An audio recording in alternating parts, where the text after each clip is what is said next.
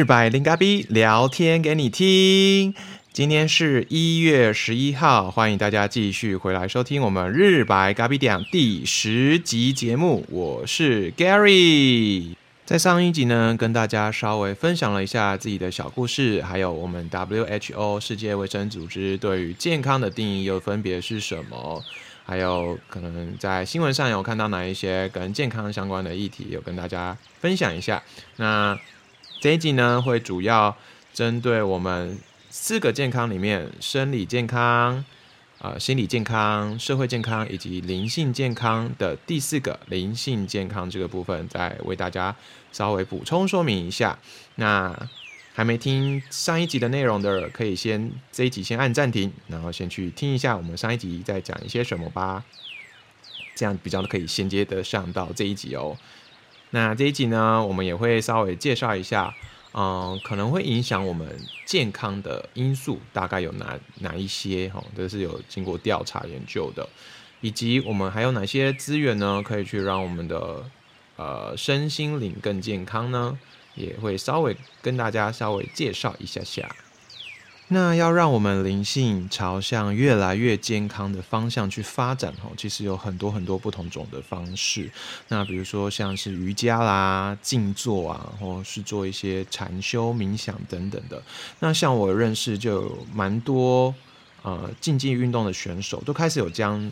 这样的课程安排在他们常规的训练当中，哦，可能还特别拉出来去做，像是瑜伽或是做冥想这样的一个训练，或者是有一些人可能是透过像是宗教信仰，或者是像灵魂学、哲学、形而上学，或者是像塔罗占卜，或者是占星学，或者是像一些卡牌，哈，有些心理之上也会用到一些卡牌，比如说很著名的就是那个欧卡。对，欧卡就是还蛮好用的一张呃图卡这样子，然后比如说像是水晶疗愈哦、艺术治疗哦，或是森林疗愈等等等等，很多很多不同种的内容，都可以去慢慢的让我们的灵性往越来越健康的方向去发展。那有些人就会把这一些嗯嗯这些比较未知领域的东西，或是比较嗯没办法用科学去做一个实证的。呃，一些学问哈，可能就通称为他们为神秘学或玄学。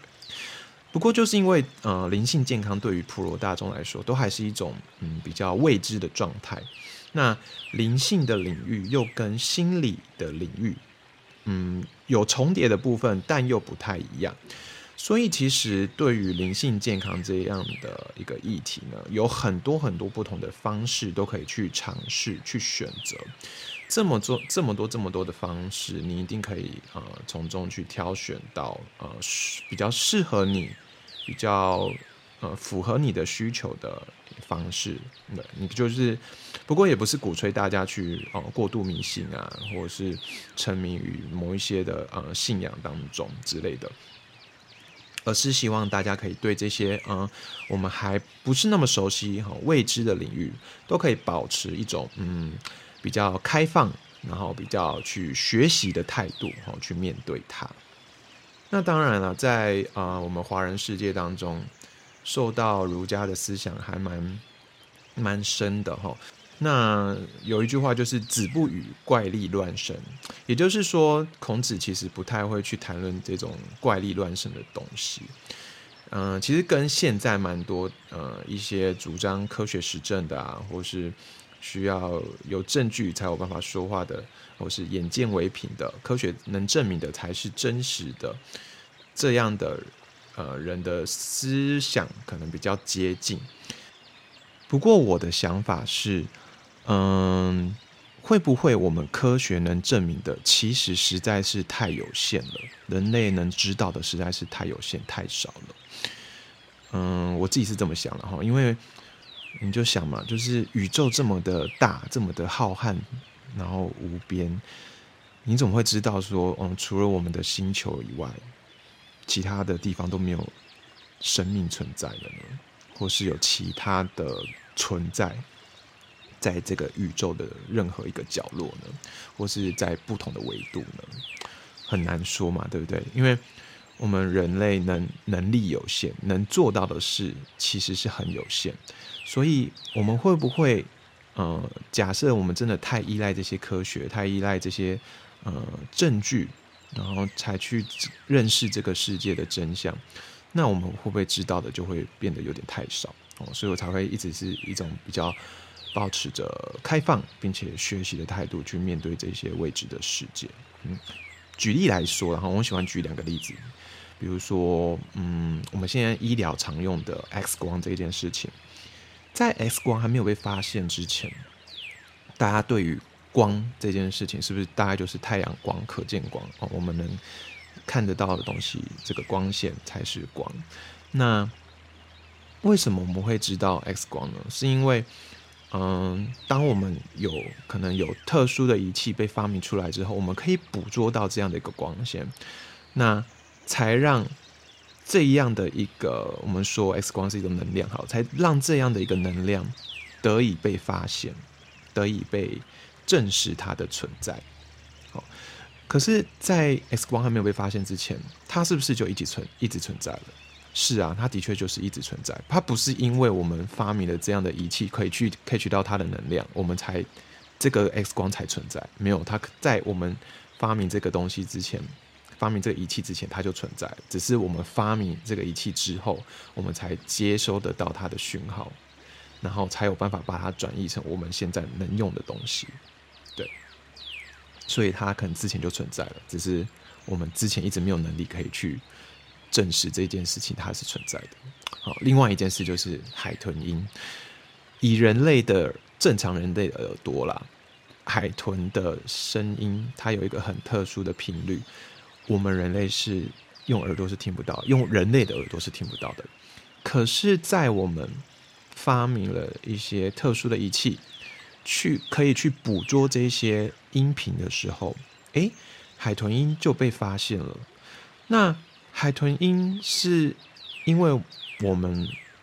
发明了这些仪器去捕捉它才存在的吗？不是啊，它一直就是存在的，只是因为。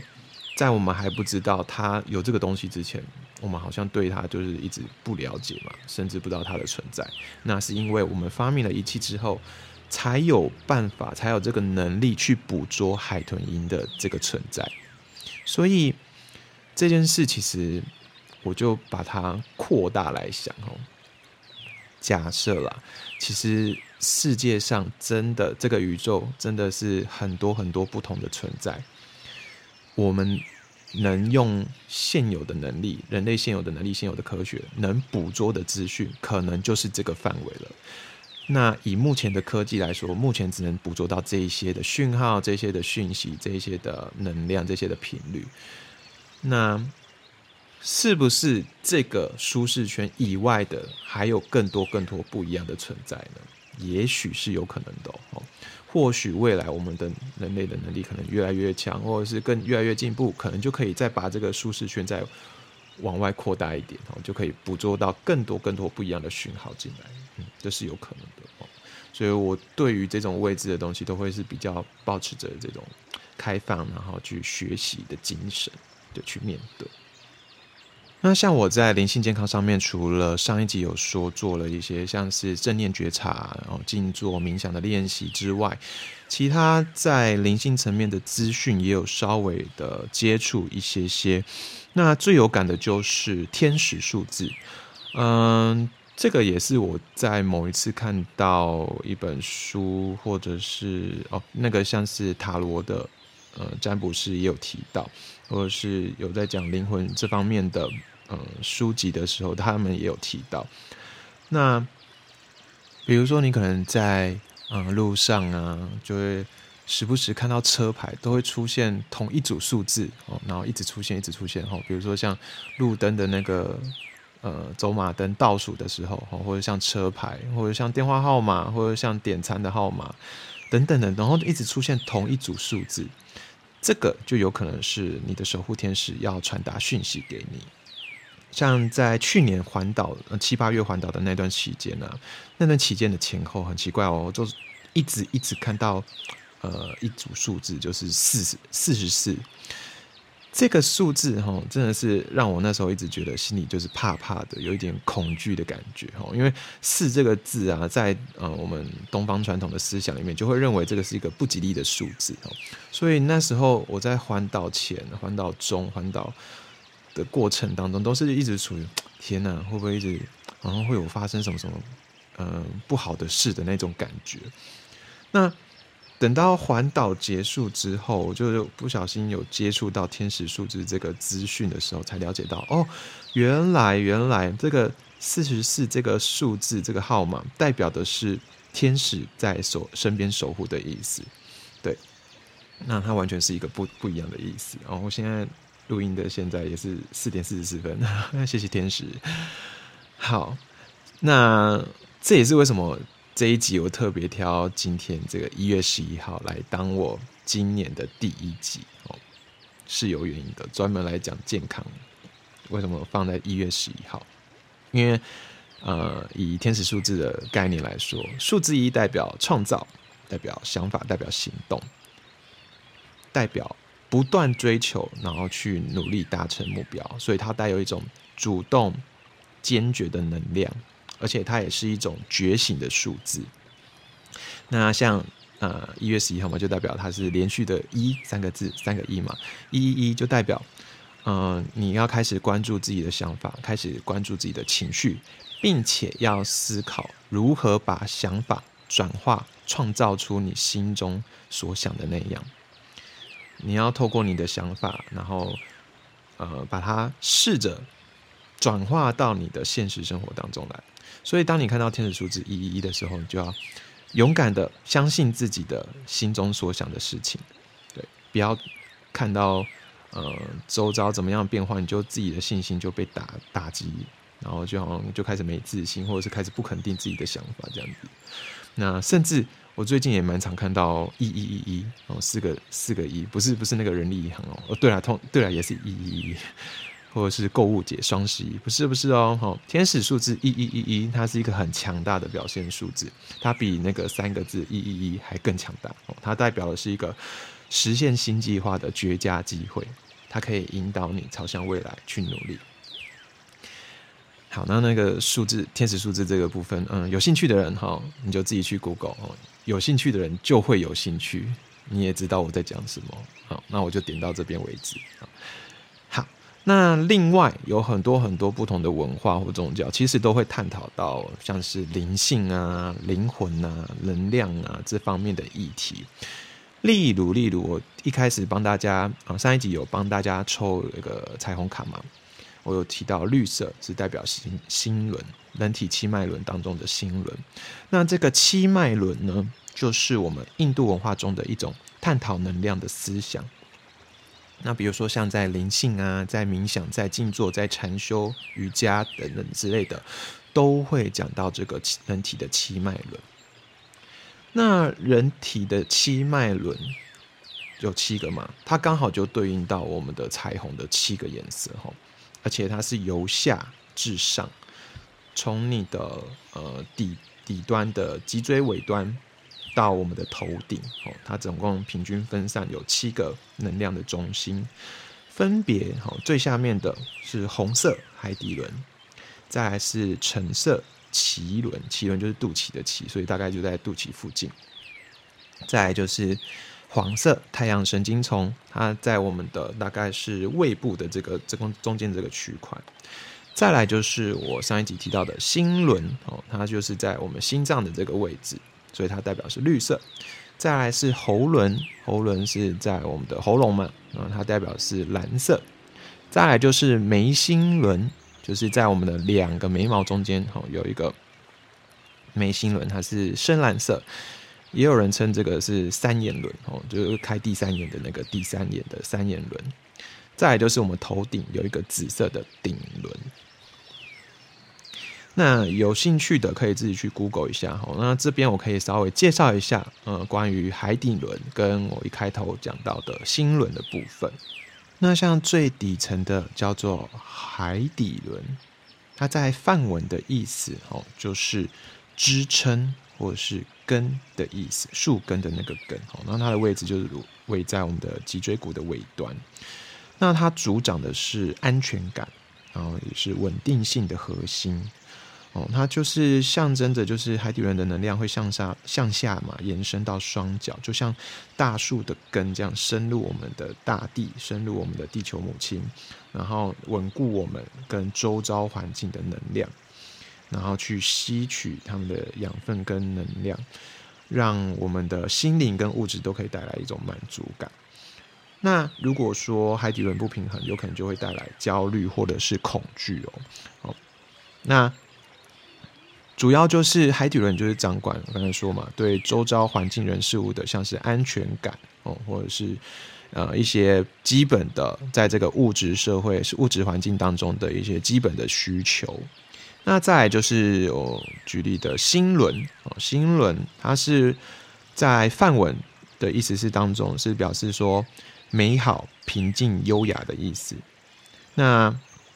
它是位在我们的心脏左右，也是。我们心灵跟肉体连接的交汇处，那这也表示表示说，嗯，是我们内在的自己跟外在的世界，还有这个与整个宇宙去建立一个能量上的连接，就像心脏一样调节血液，调节调节我们身体的能量的流动。那心轮掌管的就是呃爱的能量哦，就是爱。那这个爱可能是亲情之间的爱啊，或是。呃，爱情的爱，感情上面的爱，或者是像是友谊之间的友情的爱，或者是像到像慈悲为怀的慈善家的那种博爱精神的爱，都是一种爱。那当我们的心轮失去平衡的时候，就会出现像是依赖呀，或者是占有欲过强，或是你会感觉到孤独、冷漠，或者是落寞，会有自我保护的一些心理心心理状态，那就会衍生出一些。呃，对这个外在环境不信任的一些行为。那如果对于呃脉轮有兴趣的话，也可以自行哈回去上去 Google 一下。讲到海底轮，有没有觉得就跟那个马斯洛的？呃，需求理论有点像哦。马斯洛的最下面两层是什么？我们上一集有提到哦。第一个就是最下面那一层就是生理需求哦，包含空气啊、水啊、食物、睡眠，还有一些比如说性需求啊等等的。第二层就是安全需求哦，可能跟一些生命安全啊、生活稳定感啊、健康啊、人身安全之类的哦。那我们的脉轮也是一样哦，脉轮的最下面那一层就是海底轮，海底轮也是。呃，连接这个物质社会的最第一层的能量，因为你第一层的能量要先顾好，你后面的能量才会畅通。他们的第一层都在讲的是最基本的生理需求，包含心理需求也是，就是对于外在的这个安全感的建立。那讲到这，我最近就碰到一些事情，觉得有点感慨哈。嗯，我有一个学生，他来找我做复健。然后，因为他之前是做前十字韧带的重建手术，然后他并没有那时候并没有好好的复健，所以感觉他的整个膝关节的呃恢复状况不是很好，好像会影响到他正常走路的姿势。然后最近就是不知道为什么，他说他的那个膝关节一直反复的去抽积水，还有他抽出来的。除了是一般的那种积水关节液之外，还带了血水。然后医生一直找不出原因。然后因为我们最近也没有什么在训练，所以应该跟这没有什么太大的关系。可是他说他这个症状从他来找我之前就开始慢慢存在了。然后我就请他说，看他要不要再回去找找看当天当时帮他开刀的那个医生，去确认一下这个状况到底是怎样。他就说，那个学生就说他会回去跟家长讨论一下，讨论出出来的结果。因为他最近要学车，他就说他们家长就说不行不行，你现在没时间去搞这个东西，你就好好专心考你的学车。你考完你想怎么样再说哦，再去好好的处理这件事情。然后我心里就想说。等下，现在现在是怎样？现在是考试的问题，可能已经比身体孩子的身体健康还重要了吗？他们的升学已经已经未来的升学这件事情已经大于孩子们的身体健康了吗？怎么会怎么会就是不这么不愿意让小孩就是先去确认一下问题到底是什么，而且这个问题是一直反复出现的，它不是，那不是可能偶尔慢慢出现或者是怎样，它是一直反复出现，然后家长都没有去管哦，然后还有一些，嗯，我有碰到一些，比如说他们说哦身体已经有问题了，家长还是不愿意带他们去看医生，或者是确认一下状况是什么，他们的。家长的统一回复都说啊，那个没什么，没什么关系啊，那个那个休息一下就好了，或者是说哦，呃，他呃最近要忙着考试啊，没时间去看医生啊，或者什么的，或者是啊课业很多啊，练习很多啊，没时间去看，我就想说，这现在的家长是小孩子的健康有这么的没价值吗？我们就回头来对照我刚刚说的这些，比如说马斯洛需求理论啊，或者是人体七脉轮的海底轮啊，这些全部都是最基本、最基本的需求，诶，最基本、最基本该顾的东西。你如果下面这一层没有建立好基础，没有把它顾好的话，你要怎么好好的向上去发展后面的东西？那？是不是就会影响到后面整体这个小孩的发展是有可能的哦，所以我真的觉得碰到刚好最近有碰到这些事情，然后就刚好又今天又在录这一集，就想说，哎，健康真的是很重要的一件事情啊，好不好？请大家好好重视一下我们的健康哦，不管是身体的健康还是心理的健康，都是一样重要的。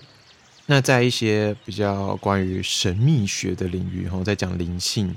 灵性世界的这个部分，探讨灵魂啊、能量这方面的一些资讯的呃领域当中，通常会讲到一个概念，哦，这个概念就是意念创造实相。那在佛教当中说有一句话蛮类似的，好像就是说，如果你心中有佛，你看出去的人人人都是佛；如果你心中存的是鬼，那你看出去的人，人人都是鬼，好，这其实大家就是有点像是同频共振了，哦。那白话文的意思就是，呃，吸引力法则，好，那当然，呃，吸引力法则只是其中的一个小部分，其中的一种。那如果你还不知道什么是吸引力法则的话，会推荐你可以去看一下，呃，《秘密》这一本书，《The Secret》，这个是畅畅销书籍，哈，也是蛮。蛮基本可以入手的书，他也讲的蛮浅显易懂的。那在这些呃，在探讨灵性世界的能量世、灵魂世界的这些呃领域的人，他们都会提到一个概念，就是呃，所有的意念哈，不管是好的或是坏的，都是一种能量。这股能量呢，会引起相同频率的人事物来共振。那这个频率呢，就是宇宙回应你的频率，哈，吸引力法则当中就是这种，你你向宇宙许下什么愿啊，宇宙就会想办法的回应你的愿望。你向宇宙发出什么样的频率，频啊，宇宙就会给予你相同回应的频率的人事物，相关的人事物回来到你的呃实相，你的世界当中。那有人就把那种频率，就是大概区分的几种哈。我们从比较低频的、低能量的这个，大概会有什么样的一些情绪呢？比如说像是感到羞愧啦、内疚啊、冷淡啊、悲伤啊、恐惧啊，哦，或者是觉得呃，像是有充满的贪婪的欲望啊，或者是愤怒啊等等的哦。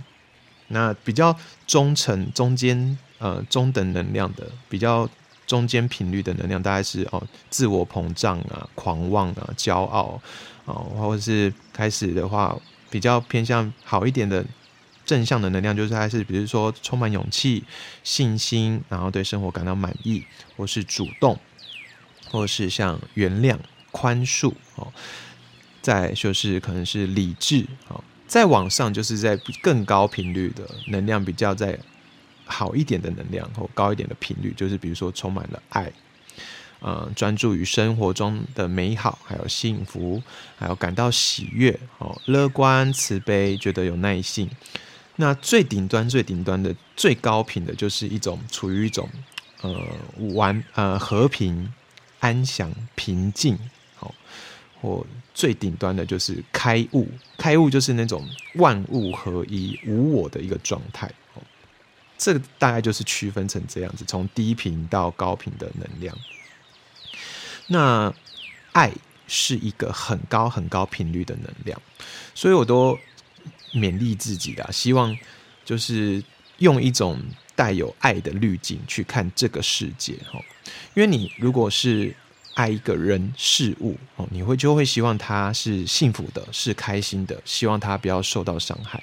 哦。你也会小心翼翼的去保护他、呵护他，自然而然也不会想要去伤害他哦。比如说像是人哦。像是你爱的人哦，比如说亲情、友情、爱情，这都是；或像动物，甚至像大自然都是哦。比如说你很喜欢大自然，那你就不会想要去呃危害这个大自然，做一些会让这个大自然受伤的一些事情，甚至会主动的去为他付出一些事情，为他做一点点事情。最重要、最重要的。还是要带着一颗爱的心来爱自己。你要先有能力爱自己，你才有办法有那个能力去爱别人。那他们呃，这个领域还有讲到另外一个概念，我觉得也蛮有意思的哦。他们说，这个物质世界哈，这个人间的世界，只是灵魂世界的一个游乐场，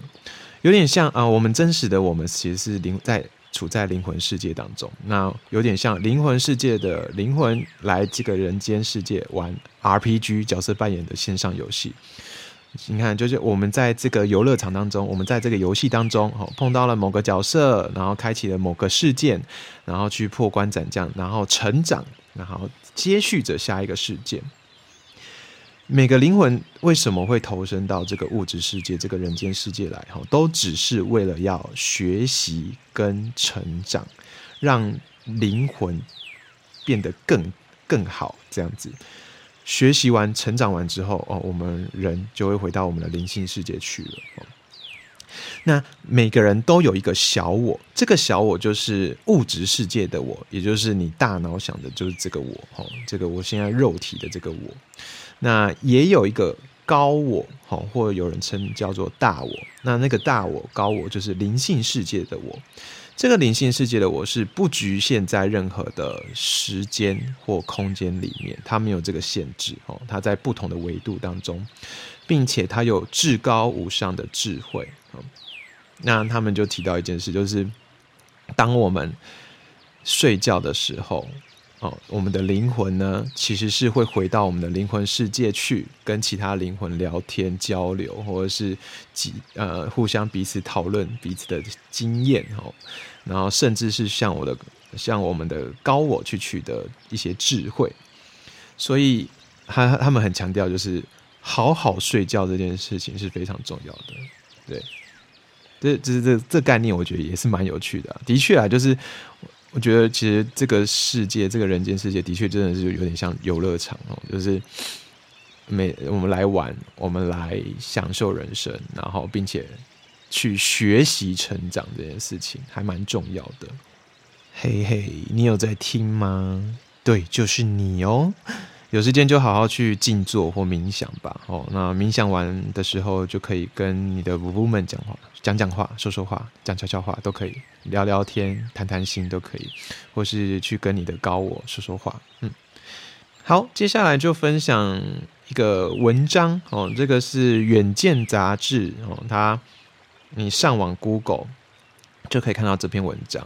它是一本书的摘文哦。这本书是呃吴若权他写的一本书，叫做《其实你不是你以为的自己》。那这篇文章的标标题你可以搜寻一下，叫做“小我”，就是大小的小小我，然后保护自己的动机都是来自恐惧点点点。然后吴若权就说了：“爱的能力能驱散恐惧。”就是他这这个这篇文章的标题是这样写哦，嗯，有机会的可以去上网看，呃，去 Google 一下看一看一下这篇文章，他就有提到关于小我的概念，然后跟心灵的概念、心理的概念到底是什么，他有大致上的提一下哦。你们如果说对于小我这件事情有一点兴趣的，你也可以去稍微搜寻一下。对，那这本书我也会有机会可以去书店然后买来回来看看，然后看看看一看看看一下他到底在讲什么事情。那以上这些灵性的资讯啊，有些人可能就会觉得说哦，我在迷信啊，或者是什么之类的。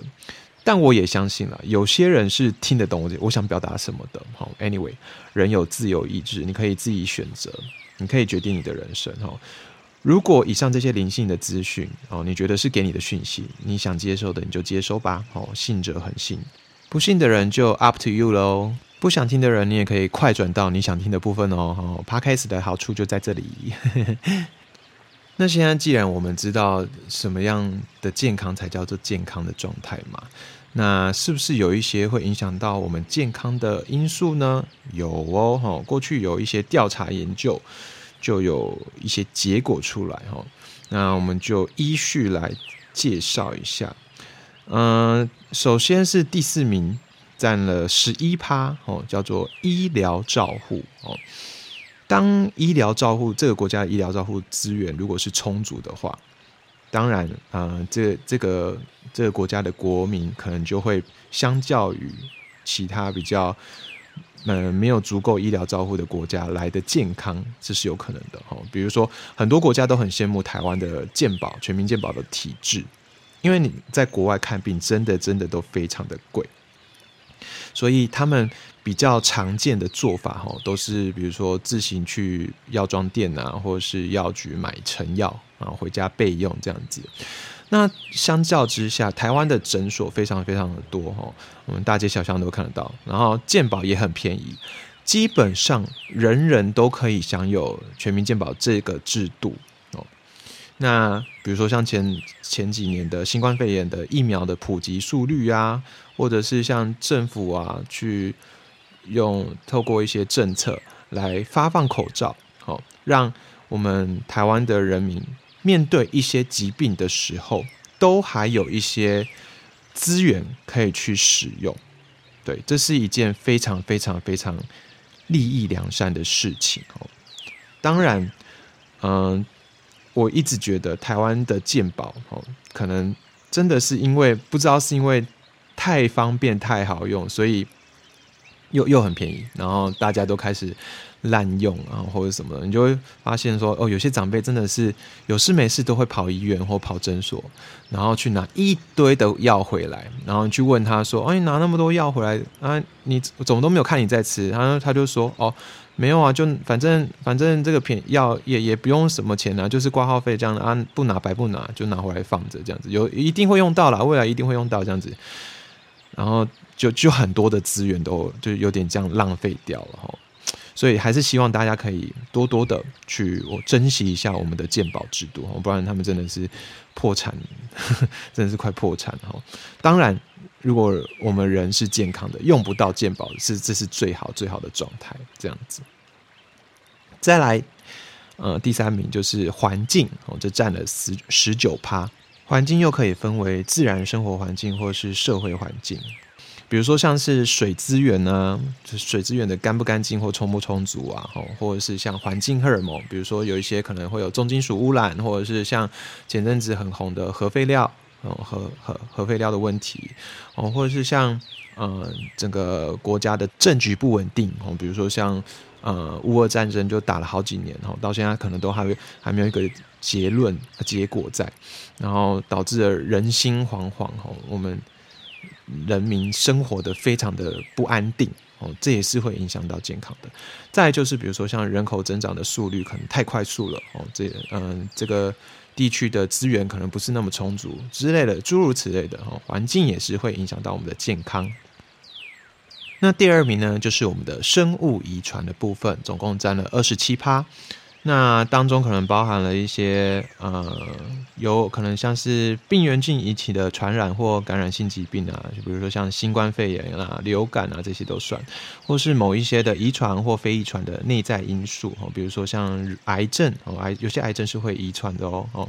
或者是像心理因素哦，对于健康都会有影响的，比如说可能呃注意力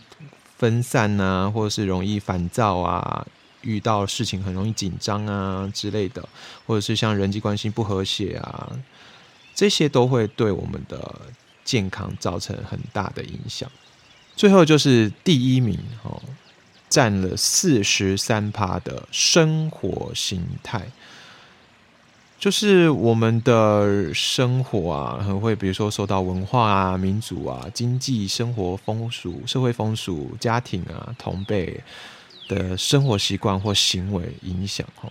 当中可能就会有一些是危害健康的行为，或是不良的生活方式。那比如说，像是喜欢了暴饮暴食啊，喜欢吃一些高脂、高糖、高盐、哈低纤维的食物啊，或者是偏食、挑食，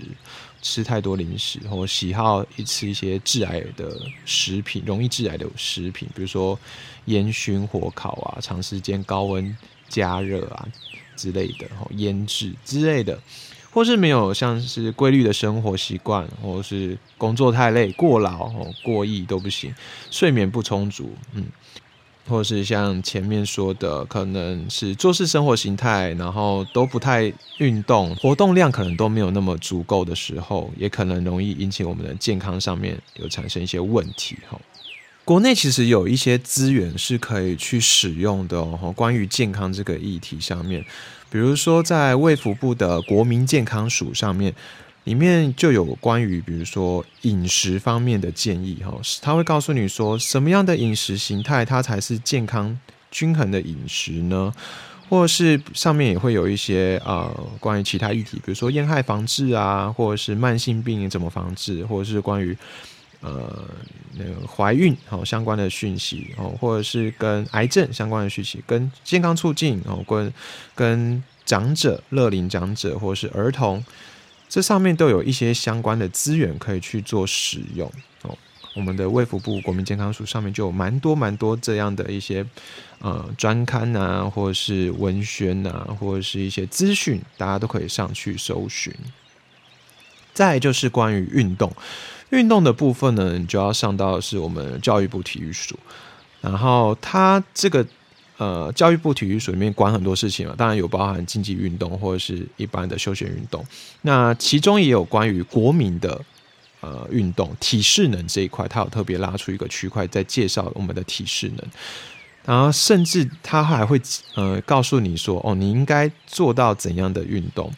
然后它还可以帮你设计处方哦，很厉害，它还可以比如说。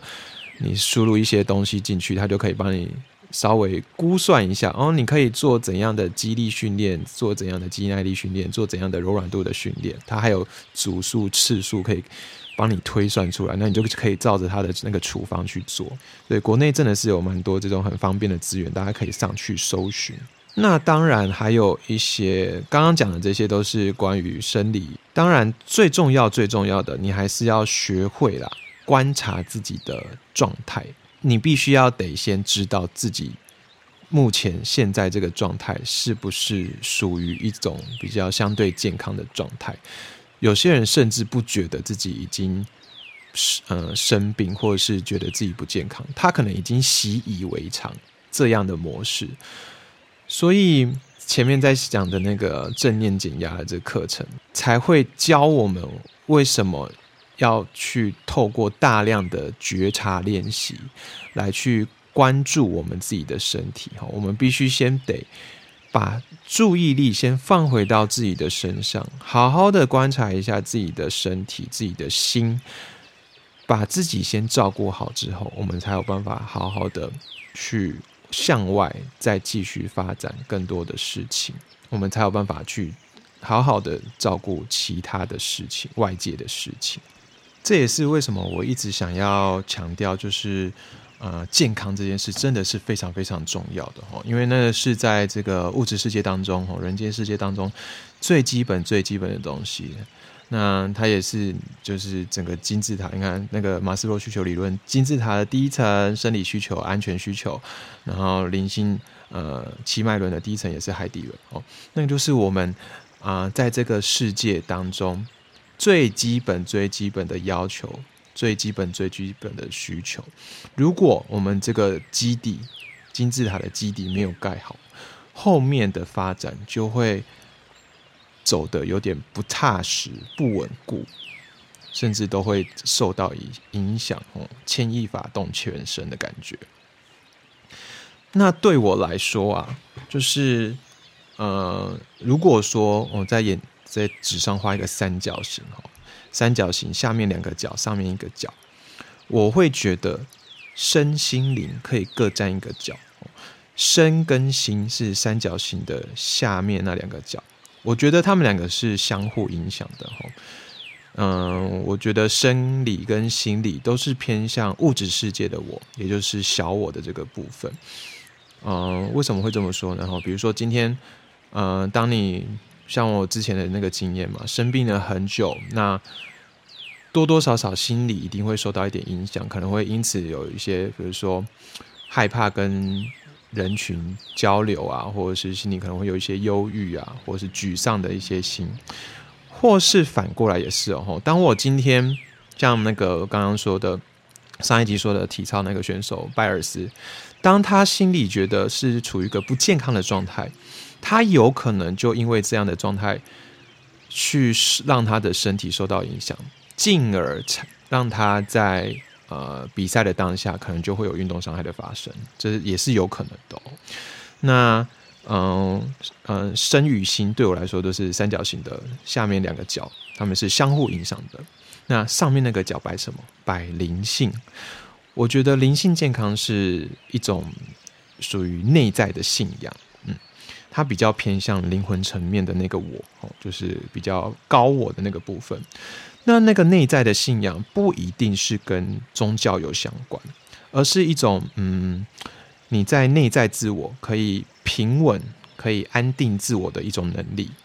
也是追求嗯自我实现哦，自我的理想、自我的抱负，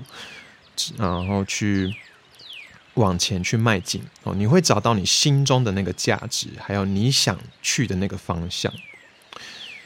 当呃，下面的身跟心健康的时候，呃，你的内在会很平稳。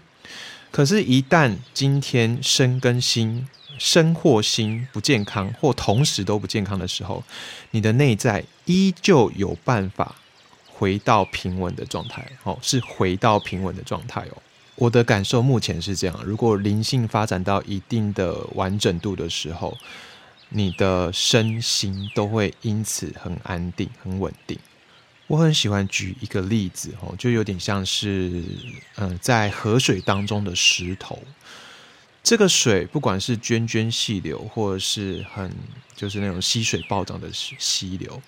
不管水怎么样来哦，怎么样把你冲走，怎么样把你带走，你可能会因此被磨去你的棱角哦，或者是。因此被带去任何地方，可是你都可以泰然自若的，内在是稳定的，是坚若磐石的，哦，然后的存在在那边。那水离开的时候，你也不会一直执着的抓着它不放，你就是会让它去吧，这样子是也有一点像在嗯，你坐在河岸边，然后你观察呃落叶哦。掉落在河流上，然后它这样任由它飘荡，然后停在岸边，然后又这样飘走，这样子，一切的一切，你都会处处于一种很平静的状态去看待外界的这一些事物。这种内在的这种安定感、稳定感，哦，它是一种动态平衡，哦，它不是永久不动，不是说你达到了这种健康，你就一直都处于这种很平和的状态，不会，因为外在的环境永远都在变化，哦，人世间的无常也一直都会在发生，你永远都会碰到一些你无法预料的事情，就算你的生理、心理、社会都处于一个很健康的状态，可是没有人。可以预料接下来未来会怎样发展？哦，有没有可能，呃，突然碰到什么意外？哈，或者是碰到疫情？好，我们的生理方面就不健康了呢？或者是突然碰到什么呃人生的大事件？哦，心里就开始焦虑，哦，愤懑、悲伤、难过，哦，我的心理就开始不健康了。或者是哦，这个社会突然发生了什么样的灾难？哦，或者是政局很开始战争？哦，或者是国家就这样崩塌了，或者是哦人生遇到什么重大事件，然后很难过很难过很难过，因为我会一直不断的联想过去的事情，就像我曾经失去我的呃亲人一样，哦，这种外在的动荡，永远没有人知道未来会怎样变化。那我刚刚说嘛，三角形的下面那两根角生跟心，有可能因为这样的外在的变化，就会处于一个失衡的状态，而且是相互影响的。有时候是生理出问题了，就会影响到心理；有时候是心理出问题了，就会影响到身体，甚至两个同时出问题都有可能。那如果这时候我们上上面那个角的灵性，如果是发展的比较好，比较处于一个健康的状态。灵性的我们就会帮助我们找回、重新找回来那种内心的安定的感觉哦，它是一个动态的平衡，不管外界怎么样的动荡、怎么样的变化，我永远有、永远有办法透过灵性拉回自己，把自己拉回来哦，重新的好好照顾自己的内在。那这个灵性有可能是透过，也许有些人是透过宗教，有些人是透过自己内心的信仰哦，或者是透过你。自跟自我的高我或指导灵去连接，哦，或者是天使等等的灵魂团队之类的灵性上的健康，就可以重新的找回我们内在的那种安定感，并且你会把自己拉到一个比较不同的维度、不同的高度去看到哦。我为什么会发生这样的事件？我这个事件背后所带来的消息、讯息，或者是他想传给、传递给我的爱是什么？哦，用爱的滤镜看这个世界。哦，我可能从这个事件当中得到了什么样的一个收获？得到、学习到了什么样的收获？得到了一个什么样的爱？嗯，我觉得灵性上的健康应该就要像这样。我很喜欢那两个字，就是释然。释就是那个释怀的释，哦，然就是自然的然。我很喜欢这两个字，就是释然，也就是一种状态，随遇而安的状态，哦，对吧？我也还在练习跟学习啊，对啊，因为